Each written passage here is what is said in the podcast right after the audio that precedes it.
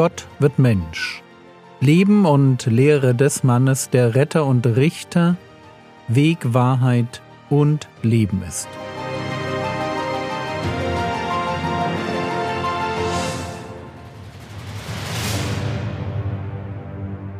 Episode 146 Die Einheit aus Vater und Sohn wir sind immer noch in Jerusalem, wo der Herr Jesus sich konfrontiert sieht mit dem Vorwurf, am Sabbat geheilt zu haben. Und nachdem wir uns mit dem Thema Jesus und der Sabbat ausführlich beschäftigt haben, soll es jetzt mit einem anderen, nicht weniger spannenden Thema weitergehen. Das Verhältnis zwischen Vater und Sohn. Schauen wir uns dazu kurz erst einmal den Text an. Johannes Kapitel 5, die Verse 17 und 18. Jesus aber antwortete ihnen, Mein Vater wirkt bis jetzt, und ich wirke. Darum nun suchten die Juden noch mehr ihn zu töten, weil er nicht allein den Sabbat aufhob, sondern auch Gott seinen eigenen Vater nannte und sich so selbst Gott gleich machte. Die Juden als Hüter der jüdischen Religion verstehen ganz genau, was Jesus meint, wenn er sagt, Mein Vater wirkt bis jetzt und ich wirke. Sie verstehen, dass Jesus sagt, es gibt keinen Unterschied zwischen mir, dem Menschen Jesus von Nazareth, und dem allmächtigen Gott im Himmel. Diese Aussage, mein Vater wirkt bis jetzt und ich wirke, ist der Grund dafür, warum sie ihn noch mehr töten wollen. Für sie ist das pure Blasphemie. Da macht sich einer zu Gott, da stellt sich einer auf dieselbe Stufe mit dem ewigen Schöpfer. Und spätestens jetzt müsste jeder falsche Prophet einlenken. Jetzt wird es nämlich heikel, jetzt geht es um Leben und Tod. Wer von sich behauptet, ich bin wie Gott, der ist entweder schwer psychisch gestört, ein Scharlatan, oder er sagt die Wahrheit. Jetzt sehen wir bei Jesus mal abgesehen von der Steilheit seiner Behauptungen keinen Hinweis darauf, dass er geisteskrank gewesen wäre. Bleibt also nur noch Lügner oder er ist wirklich Gott im Fleisch. Der Lügner würde jetzt einknicken. Er weiß, dass er sein Blatt überreizt hat. Man will ihn für seine Lügen umbringen. Jeder Schwindler, der nicht lebensmüde ist, redet sich jetzt spätestens raus und macht die Fliege. Aber Jesus ist kein Betrüger. Er sagt die Wahrheit. Und so beschreibt er ganz ehrlich, wie sein Verhältnis zum Vater aussieht. Und ich kann mir lebhaft vorstellen, wie dabei seinen Feinden die Zornesröte ins Gesicht steigt. Johannes Kapitel 5, Vers 19. Da antwortete Jesus und sprach zu ihnen, Wahrlich, wahrlich, ich sage euch, der Sohn kann nichts von sich selbst tun, außer was er den Vater tun sieht. Denn was der tut, das tut ebenso auch der Sohn. Lasst uns vorsichtig durchdenken, was hier steht. Wahrlich, wahrlich, wörtlich Amen, Amen. Ein Amen vor einem Satz unterstreicht, was kommt. Ein Amen betont. Zwei Amen treiben die Betonung auf die Spitze im Sinne von Achtung, Jetzt kommt etwas wirklich Wichtiges. Wahrlich, wahrlich, ich sage euch, der Sohn kann nichts von sich selbst tun, außer was er den Vater tun sieht. Denn was der tut, das tut ebenso auch der Sohn. So, das ist super wichtig. Und was ist super wichtig?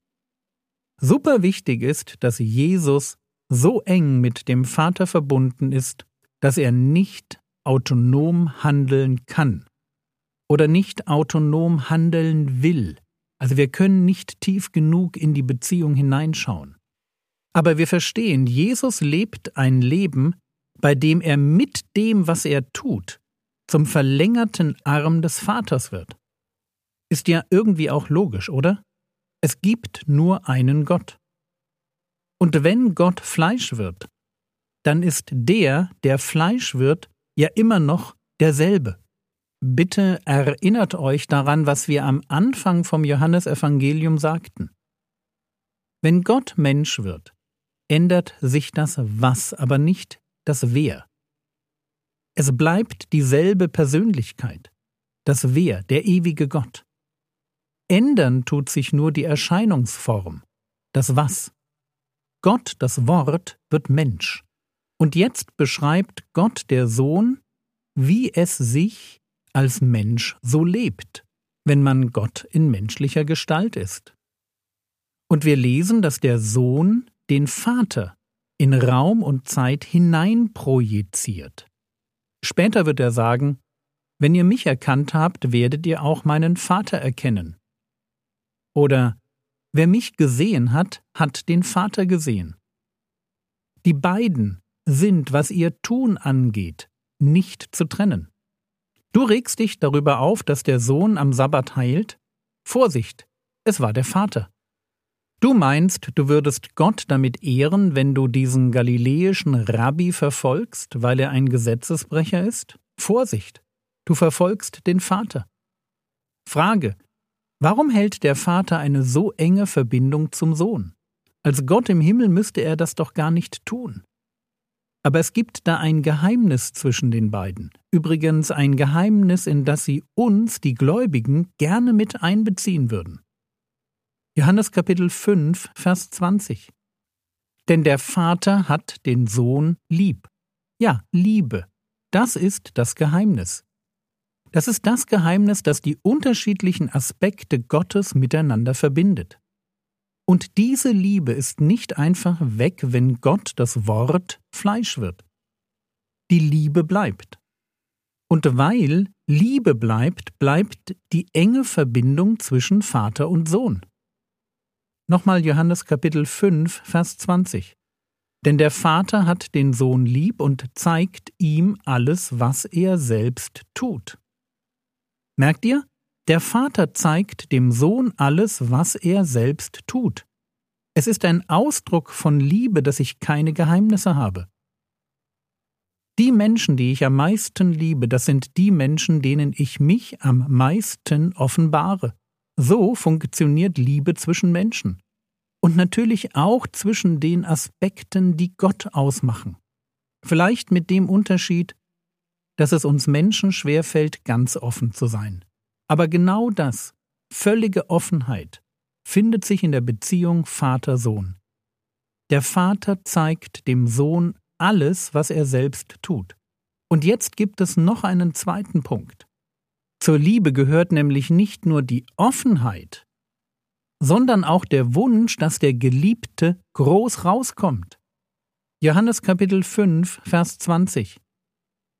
Denn der Vater hat den Sohn lieb und zeigt ihm alles, was er selbst tut. Und er wird ihm größere Werke als diese zeigen, damit ihr euch wundert. Wir denken vielleicht, dass die Heilung am Sabbat schon eine gewaltige Sache war. Aber der Vater im Himmel möchte, Johannes Kapitel 5, Vers 23, dass alle den Sohn ehren, wie sie den Vater ehren. Das ist sein Ziel. Der Vater will, dass alle den Sohn ehren, wie sie den Vater ehren. Deshalb wird er ihm größere Werke zeigen. Am Ende der Weltgeschichte soll niemand zu klein vom Sohn denken. Das ist, was der Vater will. In den Augen des Vaters ist Jesus ein ganz großer. Und die Liebe des Vaters zum Sohn sorgt dafür, dass der Vater den Sohn ganz groß rauskommen lässt. Größere Werke, damit ihr euch wundert. Menschen sollen verwundert den Kopf schütteln wenn sie sehen, was der Vater durch den Sohn wirkt. Die Feinde Jesu sehen in ihm nur einen gottlästernden, den Sabbat entheiligenden, ungelehrten, möchtegern Rabbi aus Galiläa. Einen komischen Kauz, den sie nicht wirklich einsortieren können. Aber eben auch einen, der langsam lästig wird. den man loswerden muss. Und wenn das bedeutet, dass man ihn umbringt. Das ist, was seine Feinde sehen. Gott sieht in seinem Sohn viel, viel mehr. Und er will, dass alle Menschen viel, viel mehr in seinem Sohn sehen. Denn es gibt eine Sache, die Gott der Vater nicht ausstehen kann. Wenn Menschen zu klein von seinem Sohn denken.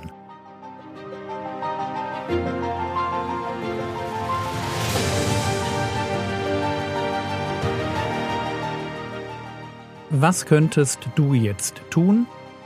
Du könntest dir überlegen, wie du dir das Zusammenspiel zwischen Vater und Sohn bislang vorgestellt hast. Das war's für heute. Die Skripte zu allen Episoden finden sich auf Frogwords und in der App. Der Herr segne dich, erfahre seine Gnade und lebe in seinem Frieden. Amen.